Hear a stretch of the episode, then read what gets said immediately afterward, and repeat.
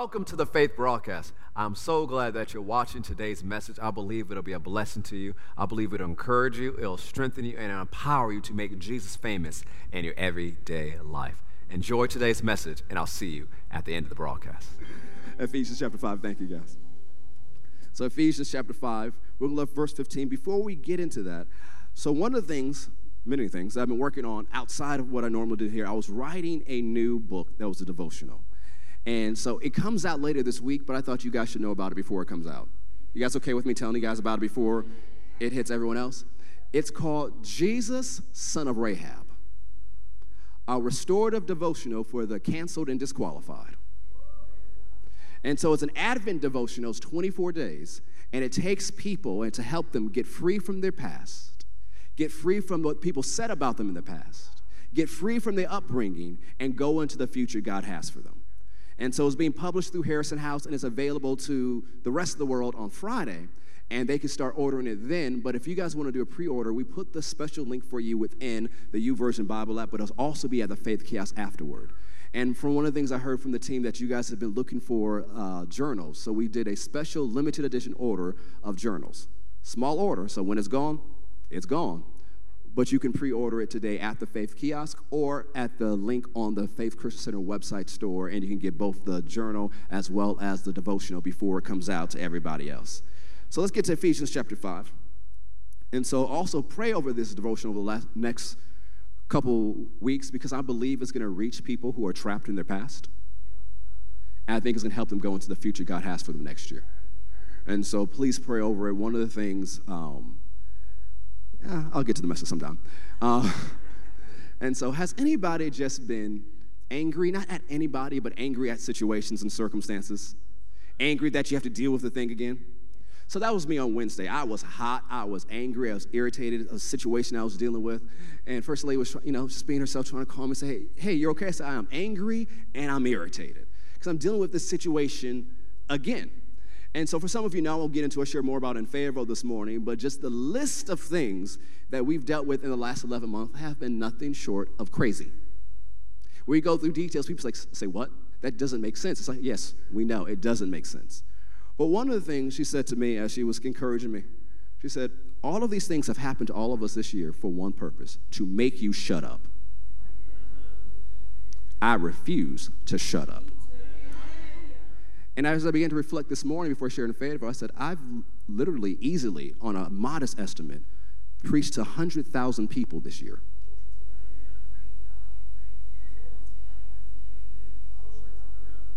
I'm not going to shut up now.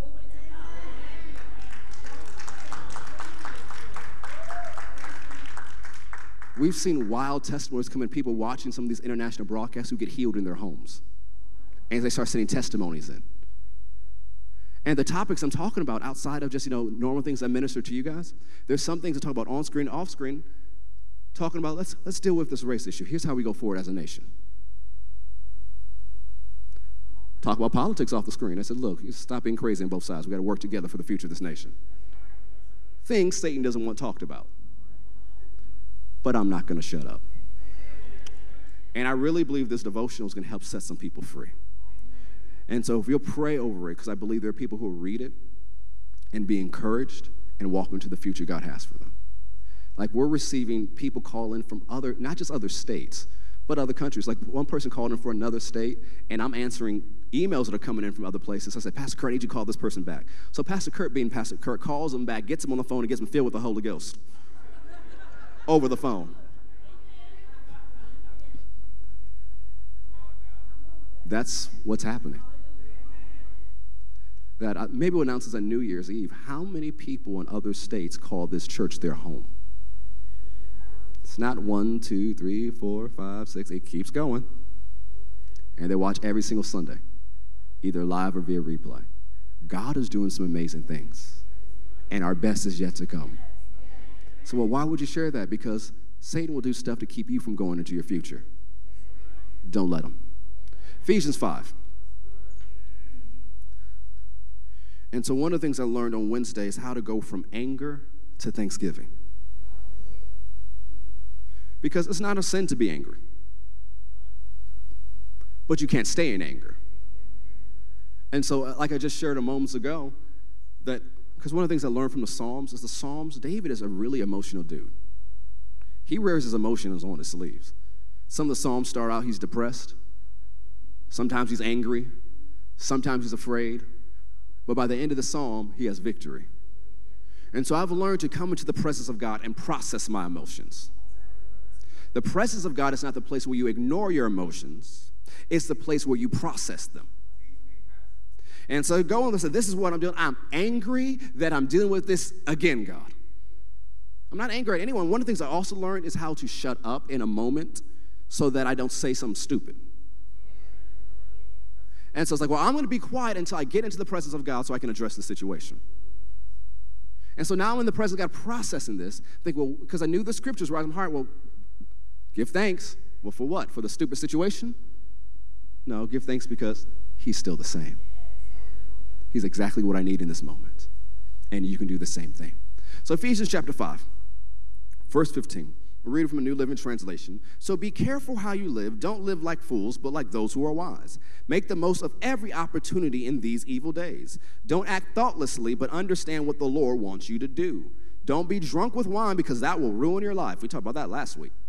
Instead, be filled with the Holy Spirit, singing psalms and hymns and spiritual songs among yourselves, and making music to the Lord in your hearts. And give thanks for everything. We just talked about that to God the Father in the name of our Lord Jesus Christ and further submit to one another out of reverence for Christ.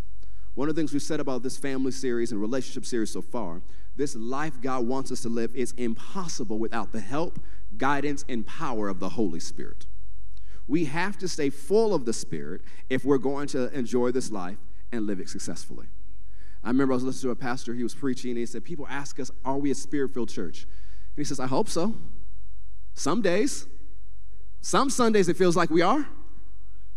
What was he letting you know? That you have to, as the Greek says, be being filled, which means you can be filled one day and running on empty the next. And what's a sign that you're filled? Is it that you have goosebumps? No, the sign that you're filled with the Spirit is you're singing psalms, hymns, spiritual songs, making melody in your hearts to the Lord. And so if you're always complaining, you ain't filled. You may have been baptized in the Holy Ghost, but you ain't filled. One of the signs that you are filled with the Spirit is that despite what's going on around you, there's a song rising up in your heart. And see, one of the things about songs rising up in your heart is you begin to sing them and declare them. They have prophetic power to change your circumstance and your situation.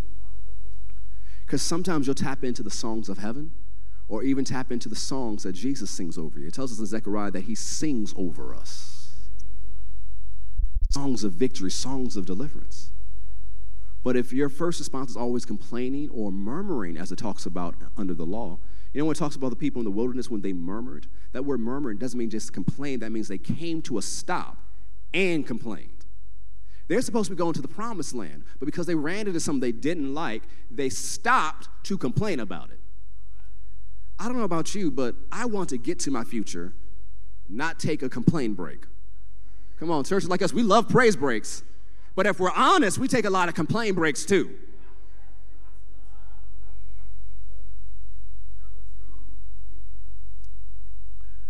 And so, one of the things we've talked about just in this series, you know, I thought this was going to be just a nice little cute three week series and tie a little bow on and move on to Christmas. And I'm like, I might not be done yet. so, last week, first I said, You're done? I was like, No, I don't think I am. Because I remember a few years ago when I did a family series around this time, I had a uh, person come up to me in the church and said, Pastor, look, this series is great. We already know about Mary and Joseph. Keep it up. I, like, I said, oh, so no Christmas series for y'all. Y'all just want to keep hearing this. They said, yeah, this is what we need. And so we'll see what the Holy Ghost has us talk about next week as we go further into the season. But one of the things we know about family and relationships that before Peter, t- I mean, Paul addresses this here in Ephesians 5, we've been going over just a list of stuff he said in the first 20 verses. Which, if you don't do these first 20 verses, you're not going to be able to do that rest of the chapter. Because all he talks about after this is how to deal with people who live in your home. That's what the context is about. But if you ain't doing all this, you won't be able to deal with that. And so here's some guiding principles because the first part of the series is called the family circus. And every circus, although there's a lot of going on, there's only there's usually one person who knows what's going on, is the ringmaster. And you know, we're good Christians, so, so who's supposed to be the ringmaster of our life? Come on, churchy answer. There we go. He said, We say Jesus is Lord, which means he is the supreme in authority, which means we need to do what he says, which means we need to see what he has to say. And so, from looking at these things, we see there are some guiding principles that should be in our families and our relationships. And so, here are some of the guiding principles we just briefly mentioned. We haven't even dived into them fully. Number one, submission to the Word of God, submission to spiritual authority, and submission to each other. Number two, holiness should be our conduct. Holiness should be our conduct. Our status, our station, our standing, we are the righteous God in Christ Jesus, but our standing should be holiness. As I've said the last two weeks to wake you up, I'll say it again. God has called us to be holy, not whole like. Holiness still applies in 2022. Number three, we need our faith family. Because when you're looking at these instructions for the family, whether it's here in Ephesians or Colossians or in First Peter, it's all in the context of a faith community. Which lets you know that you're not going to be able to enjoy the benefits of a family God wants you to have without having some other faith people around you. I remember a friend of mine, actually, how many of you read through that red flag devotion by Pastor Paul Daugherty? He's a great blessing, great man of God. He got married a year before me, and we're at ORU together. And so we had happened to be in Austin together the same time uh, a couple years later. And I said, "Well, what advice do you have for me before you know I get married? What is something that you learned?" He said, "Simple, hang out with other married people." He said, "Well, that's not deep." No, but married couples need to hang out with other married couples. And he went on to explain a few other things about that, but he also said, when you do that, it lets you know that you're not crazy. Because what happens, Satan would love to isolate you and say, it's just you. It's just your husband, it's just your wife, it's just your kids, it's just your parents. But when you get around the other faith families, like, oh, they got issues too, just like you. And see, one of the things, this is why I love that we're a multi generational church, because you got some people in this church who've already been through some things who know how to encourage you. And look, if you hang around them, they're encouraging you. You might get a good meal out of it too. And if they ask you to set up all their computers at the same time, don't you worry about it. You set up their computers, you set up their phones as you enjoy food and counsel. Well, that's what Titus 2 is about. We need each other. We can't enjoy the life God has for us outside of community. And if we did not know that before, 2020 taught us that we needed each other. Because some of you were shut up at home missing annoying people. Just a few weeks before, it's like, oh, they get on my nerves. I don't want to ever see them again. And then afterwards, like, man, I miss seeing so so. Yeah, they got on my nerves, but I miss them right now. We need each other. What does the Bible tell us to do about with annoying people? It says, put up with each other. That's what it says. King James, bear with one another. Why? Because somebody's got to put up with you.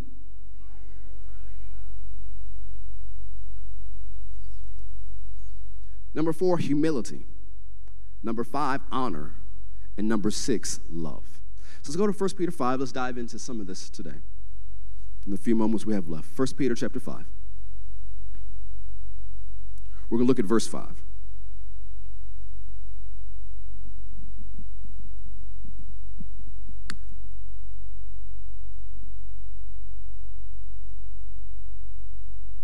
Notice the first word here in 1 Peter chapter 5 verse 5.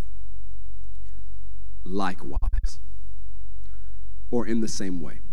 Peter's use of likewise or in the same way picks up on a concept he shared earlier in his letter regarding submitting to authority. Before he shared about submission, he talked about respect and honor for everyone, respect and honor for those who are in authority, and love for your fellow believers and reverence for God. So when Peter says likewise, you have to keep all those things in mind. So he says, likewise, you younger people, submit yourselves to your elders. Yes, all of you. Who? Who? So that means me too. So that means me. Come on, you online, don't don't tune off now at people online. That means you too. All of you online say that means me. It's just all of you be submissive to one another and be clothed with humility. Why? For God resists the proud, but gives grace to the humble. Therefore, humble yourselves under the mighty hand of God, that he may exalt you in due time, casting all your care upon him, for he cares for you.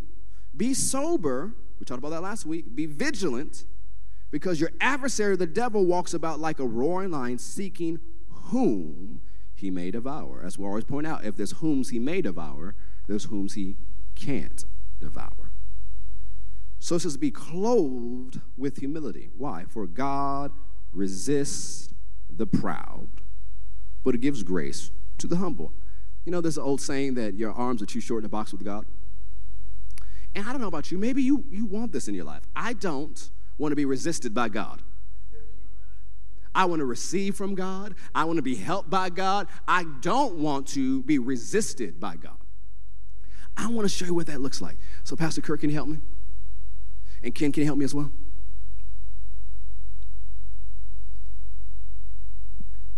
Sam, we messed with Pastor Kurt again. I haven't done this in a while. The push up king right here.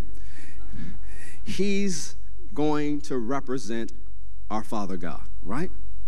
And so while I want to be walking with Him, learning from Him, receiving from Him, when I decide to not walk in humility, instead of walking with Him, I'm now opposed to Him.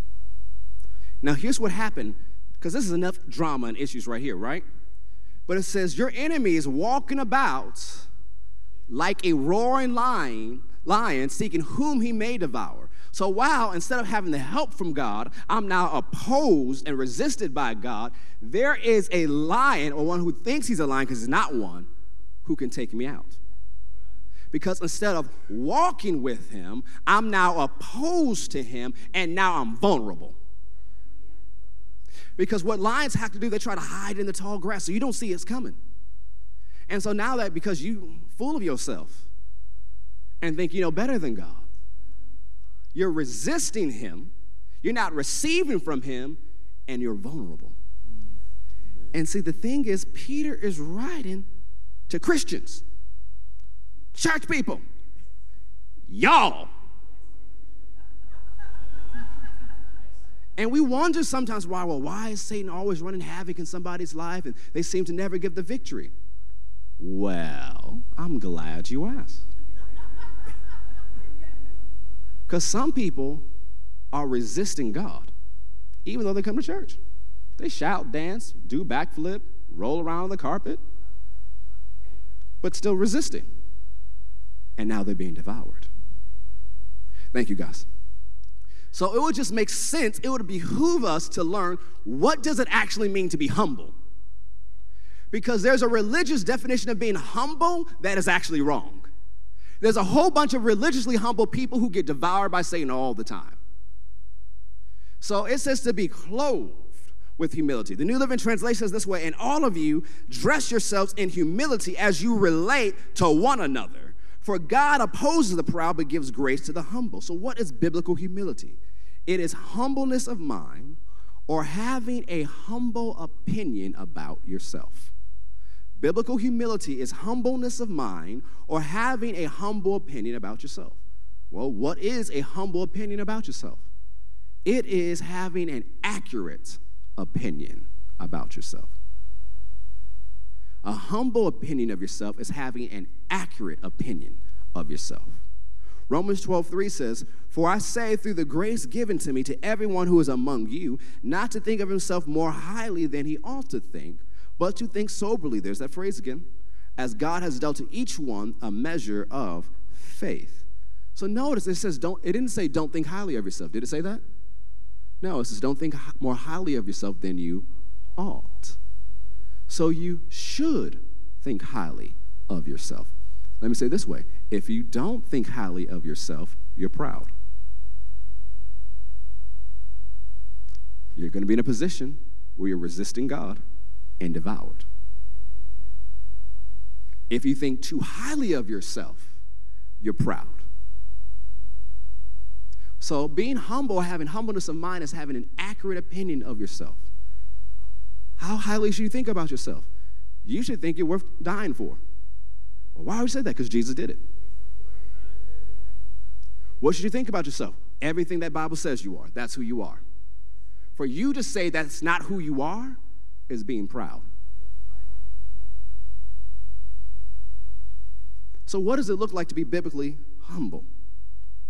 Matthew 11, verse 29, New Living Translation says, Take my yoke upon you, let me teach you, because I am humble and gentle at heart. You will find rest for your souls. So, what does it look like being humble and having a humble opinion about yourself? It's acting like Jesus, talking like Jesus, thinking like Jesus. And didn't Jesus walk up in place and said, I'm anointed? He called himself, and it irritated the religious people, I am the Son of Man. Quoting from the book of Daniel. This is what he said about himself. Now you're just like, well, it's Jesus, so he can get away with it. But was that too high for him to say about himself? No. Was that who he is? For him to deny that would to be proud.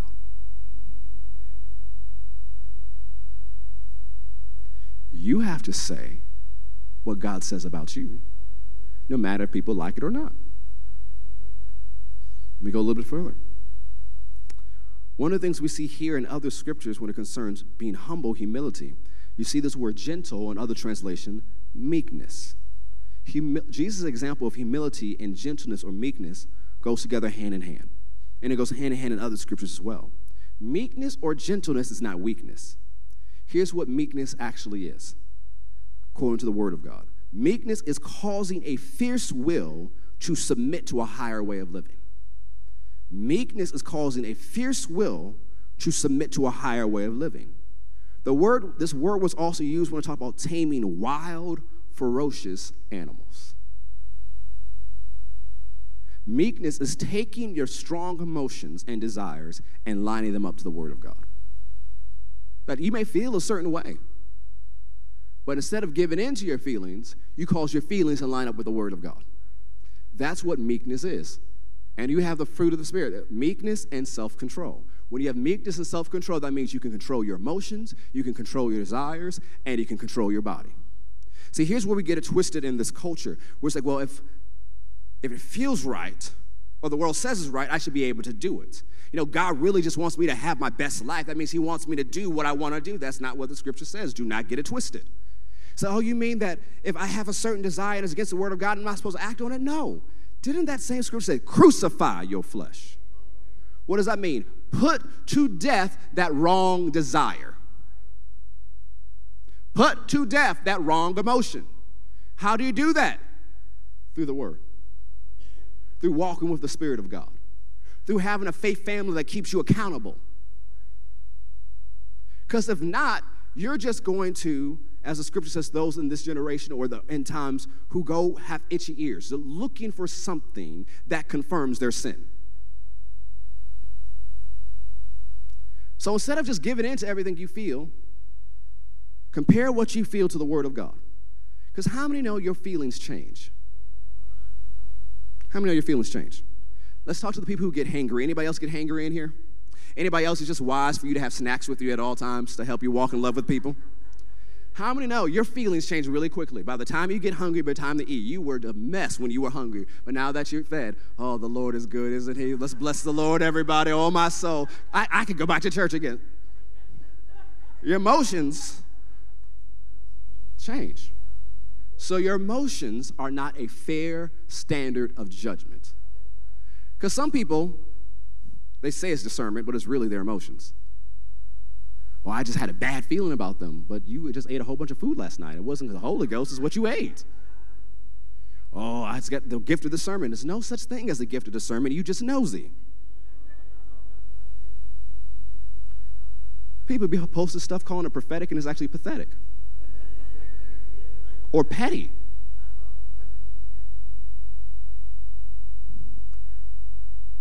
Humility is paired with meekness. And if you do not dress yourself with humility and meekness, you will not submit to the you will not submit to God. You won't submit to his word, and you will not have the relationships that God wants you to have. Do you know why?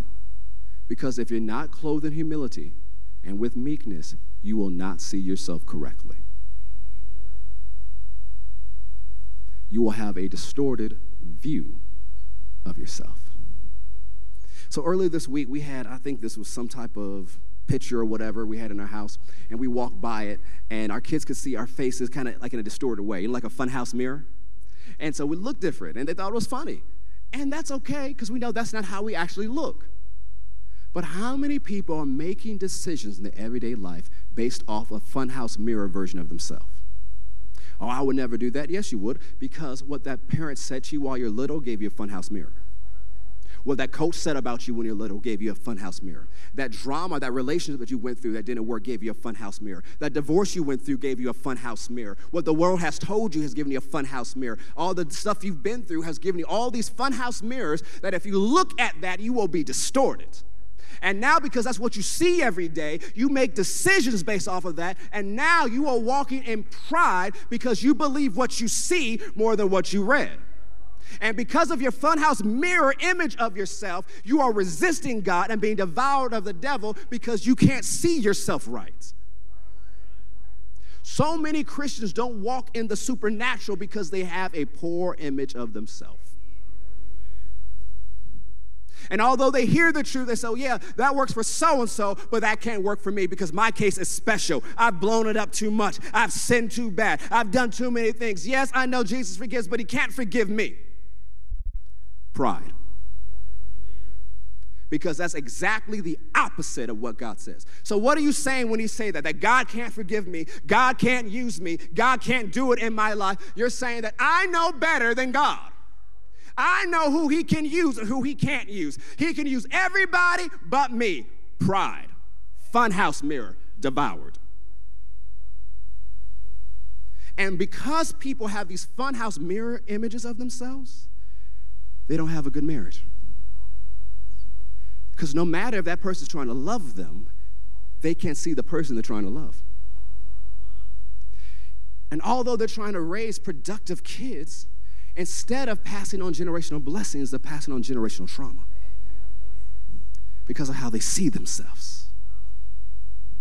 And they're raising kids in their image or the image they see. You won't spend your money right because you can't see yourself right. And because you don't see yourself right, you'll take a whole different uh, idea of treat yourself and your self care destroys you instead of actually takes care of you because you can't see yourself right. You're looking at everything else for the mirror image but what God said. And we've already covered if you do not think highly of yourself, you don't have a good image of yourself and you're in pride. It says, don't think more highly of yourself than you ought. Well, what's too high? When you're looking down on someone to tear them down. Well, when should you look down on someone to help them up?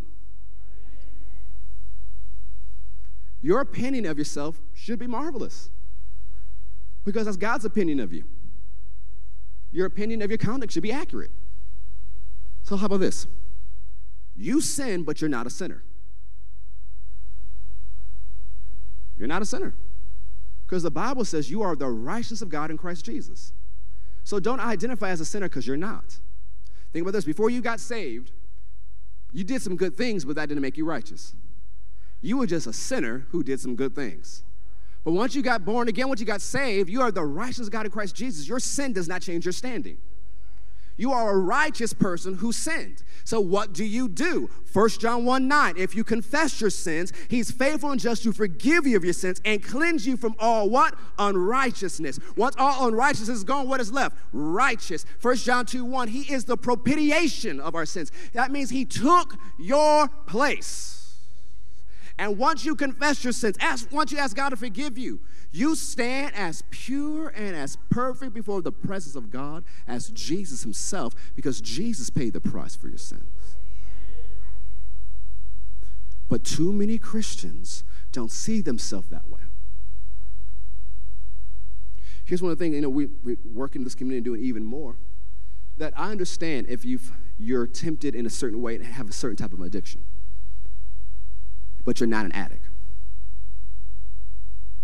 You may struggle with alcohol, but you're not an alcoholic. Why? I'm not going to call you something that Jesus doesn't call you. This may be the sin that so easily besets you, as it says in Hebrews. It says there are some sins that easily beset others. Everybody has a different thing they struggle with. But don't identify with your struggle. identify with your victory. So many of us, because we've been through so much, we're addicted to the trauma, we're addicted to the drama, and we're addicted to the struggle. And so if we're not struggling, we don't know what's going on, so we create something to struggle about. But that's not who you are. But if you don't see yourself differently, you won't walk in what God has for you. That was one of the problems of the children of Israel in the wilderness.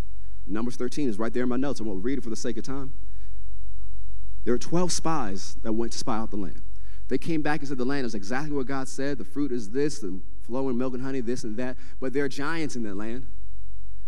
They lived in great cities, big cities. And we were grasshoppers in our own sight and in their sight as well. We cannot take the land. Joshua and Caleb said, We are more than able to take the land, and the enemy is bread for us. So, according to the word of God, what we've talked about in just a few minutes, who had a humble opinion of themselves? Who had who was operating in meekness? Okay. Not those other 10 spies. But what those 10 other spies say is what most Christians say. We can't do this. We're not able, and we'll put it in a song and make us feel spiritual.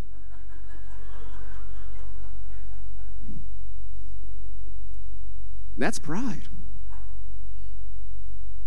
You know, I shared it last week, and is originally, I'm paraphrasing something that uh, Sister Kellie Copeland said. It says, Every thought has binding potential. You either bind it or it binds you. How many people are bound by thoughts of false humility, thinking that they're doing right by saying all these bad things about themselves? Oh, I'm just some unlowly worm. I'm just unworthy. You know, that's a really good religious one. I'm so unworthy. You know, it reminds me when I say that. See, you know, like I remember the Disney movie Hercules. Anybody remember Pain and Panic? The little demons running around Hades? They messed up and did something stupid and they became worms. Oh, we're so unworthy. That's what a lot of Christians do. And notice there are actually demons who were saying that. Once you made Jesus your Lord, he made you worthy. For you to say you are unworthy of the goodness of God is a slap in the face of the sacrifice of Jesus. So, well, grace means undeserved. Yes, you didn't work for it, but it's yours. You know, I talk about this in the devotion. I said, imagine this on Christmas Day the family surrounded, loved ones are surrounded, and they're passing out gifts. And they come up to this little kid, six year old, and they got the gift that they knew they really wanted. And they handed it to the kid, and the kid looks at it. What's your response? You think they'd be grateful, happy, excited, giddy, opening it up, saying thank you, thank you, thank you, and playing with it immediately? What would you do if that child said, Take it back, I'm not worthy of this? You would look at them and say, What is wrong with you? There was never a question about your worthiness. This is a gift. How many Christians have judged themselves as unworthy of all that God has for them when it was a gift the whole time? What haven't you received because you called yourself unworthy? What have you walked in because you have a funhouse mirror version of yourself? See, James 1 tells us the Word of God, calls the perfect law of liberty, is a mirror. So when you look in a mirror, how many of you looked in a mirror this morning? Hopefully, we all did. Well, uh, we, most of us looked in the mirror this morning. When you look in the mirror, it lets you know some things you may need to adjust. Some stuff you may need to get out your eyes. If you had, like, you just slept hard, you might get some drool off your mouth. There's some stuff that you need to fix. But it also lets you know how you actually look. When we look at the Word of God, we see what we need to fix in our own lives, but we also see who we really are. This is the only thing that can tell me who I really am. Culture cannot define me. What's in my bank account cannot define me. My past cannot define me. What the world says about me can't define me. What defines me? The Word of God. That's what it means to be humble. You humble yourself and you just agree with God. That's what you do. When you humble yourself, you agree with God. You agree with what God says about you. If God calls it sin, you call it sin. If God says you're an overcomer, you call yourself an overcomer. If God says he'll supply all your needs, you say, My God will supply all my needs. Being humble is yielding to what the Word of God says about you, about your situation, and about your behavior. That's being humble. The other stuff is pride. There's a lot of religiously humble people who are full of pride. And it's deception. Because remember, pride personified is Satan himself. Satan is full of pride. And so he gets the world walking in one side of pride, but he'll just join the church and get them walking in another type of pride. And so both are devoured. When God has called you to walk in a supernatural life, but you have to see yourself the way God sees you. Joshua and Caleb actually saw themselves as God saw them. And so, although the 10 spies and the rest of Israel's unbelief delayed the promise, Joshua and Caleb's life were extended and they walked into the promise. Because remember what they said about 38 years later, as they go into the promised land, and years later as they're taking the land. Caleb stood before Joshua and says, I'm just as strong as I was 40 years ago. Not only did God preserve their life, He preserved their energy. They lived for decades after that in the land, enjoying the fruit of the land because they saw themselves correctly. What would happen to your marriage if you finally saw yourself right? How much happier will your kids be if you saw yourself right? How much better will Thanksgiving be if you actually saw yourself right? Because think is, you go to so some of you travel for Thanksgiving, you're already ready. It's like, oh, I don't know what Aunt so and so is going to say, Uncle so and so is going to say. I know I gained weight. I don't need them to tell me that. I know I'm still single. I don't need them to tell me that. I know I haven't given any kids yet. I don't need to hear all that. Right? Some of you are already prepping yourselves. Like, I'm ready. I'm ready for the questions. But if you already know who you are, those questions won't even faze you. Because you see yourself accurately, not in a funhouse mirror. Because when you do that, you humble yourselves under the mighty hand of God, that God can exalt you in due time. And if you do those things, when you see yourself accurately and yield to God's opinion about yourself, you can take every care, every worry, every anxiety, and cast it upon the Lord because He cares for you. But if you don't see yourself right, you'll carry every care. And you think you should carry it because you messed up. You think you should carry it because you did something stupid. You're just like, oh, I, I deserve this. This is my harvest. I sowed a bad seed. True. But why carry something that's not yours to carry? How many of the people of the Bible screwed up royally? Yet God forgave them and restored them. See, I talk about this in the book, and I told you guys about this when we studied the book of Daniel, the story of Manasseh. Manasseh was one of the most wicked and evil kings of Judah, did horrible things after horrible things after horrible things for decades. And eventually, an enemy army comes in and takes him captive. And while he's in prison in a foreign land, he repents. He asks God to forgive him. And you know what? God did it. Brought him back home, gave him his kingdom back. And it says he realized that God really is God. Sometimes you need to have that reality, Christian, that God really is God. God is bigger than your past. God is bigger than your mistakes. God is bigger than your stupidness. No, I heard it say this way. When God called you, he took your stupidity and factored it in.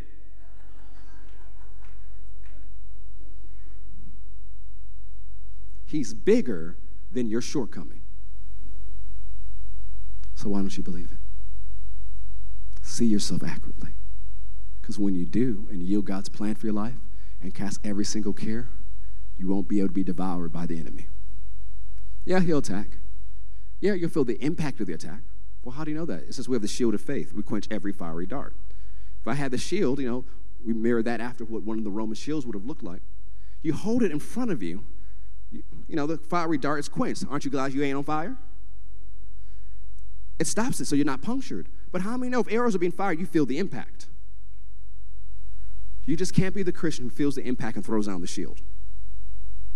So, oh, ah, I can't believe Satan attacked me. I can't believe I went through something. This ain't fair. And you know what happens?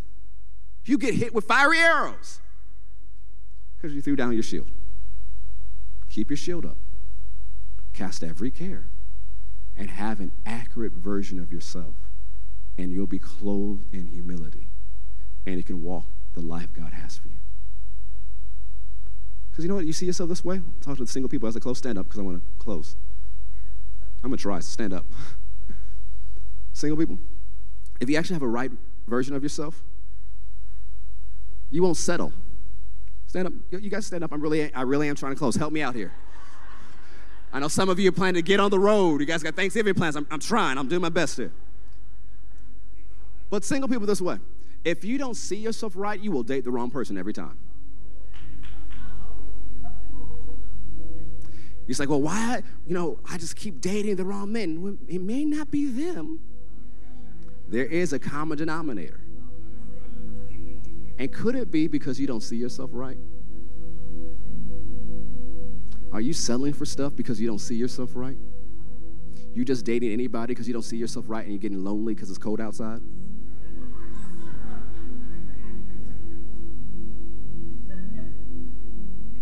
And because you don't see yourself right, you just freely give it up. And now you're dealing with circumstances that you never would have had to because you had a poor self image. Let me talk to the guys a little bit on here. That's why I have you guys standing up because I'm trying to close. Okay, I'll say it this way, as gently as I can. And it may not be someone in this room, maybe someone watching online. That you're being promiscuous for this one reason. Someone abused you as a child, and you're trying to prove to yourself that you're not what you feel.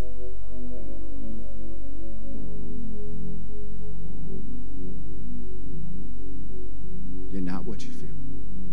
You're not what they did. And I'll go further it's not your fault. It's your fight now, but it's not your fault.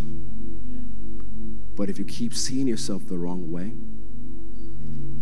you won't be able to walk in freedom. The image is what keeps you bound.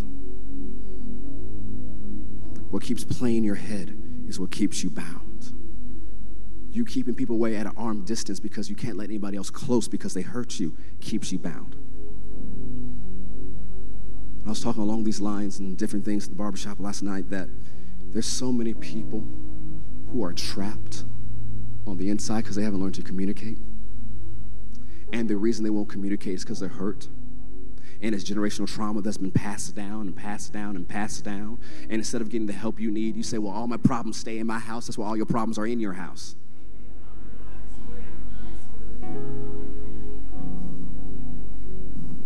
You have to learn to get the counseling you need. You have to learn how to be part of a faith family. You have to learn how to see yourself differently. Because some people deal with this because you've said it so long you believed it.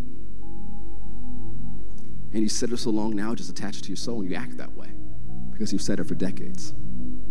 You have to say it differently. You have to say something differently. What do you need to say about yourself? You are the righteousness of God in Christ Jesus. You are who God says you are. You have to see yourself differently. Because how many know we just do what we see? Some of you say, Well, I'll never grow up and do what my parents did. But you're doing the same thing, good and bad. Why? Because it's what you saw. And until you see something different, you will perpetuate what you saw. So you have to see something different. And sometimes you see it because you're around faith family, people who are a little further in the things of God, and you can mirror them. And other things you'll see as you look in the Word of God, and you just get real honest. God, I'll say this way, have to close. I'll say this way. So much I want to say. You know, I was processing some things this summer, and I was listening to this message. I wrote on my whiteboard at home, Who do I want to be? I want to be who God saw before the foundation of the world.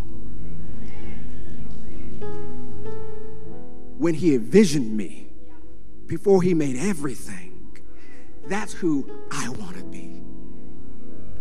I want to be who he saw.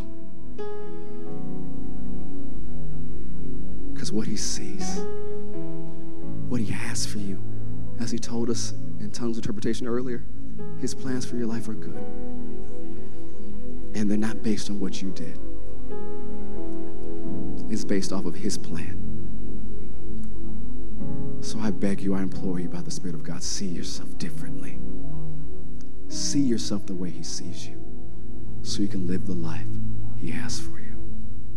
Amen. I believe today's message encourage you, it strengthens you, it's helping you to live the lifestyle of faith. If you're ever in the Metro Atlanta area, we love for you to worship with us in person. You can find information about our different locations at fccga.com. Also, we have so many different ways where you can get the word. You can download our Faith Plus app. You could also visit us on our social media pages on Instagram, on Twitter, on Facebook, on YouTube. We'd love for you to connect with us. We also have a podcast on Apple Podcasts as well as on Spotify. We have two. One is called the Faith Podcast, and then we have our daily devotional podcast, which is called Faith in the Morning. I look forward to seeing you on our many different social media platforms and in person at Faith Christian Center. Thank you so much for tuning in. And remember, something good is going to happen to you today, so expect miracles. God bless.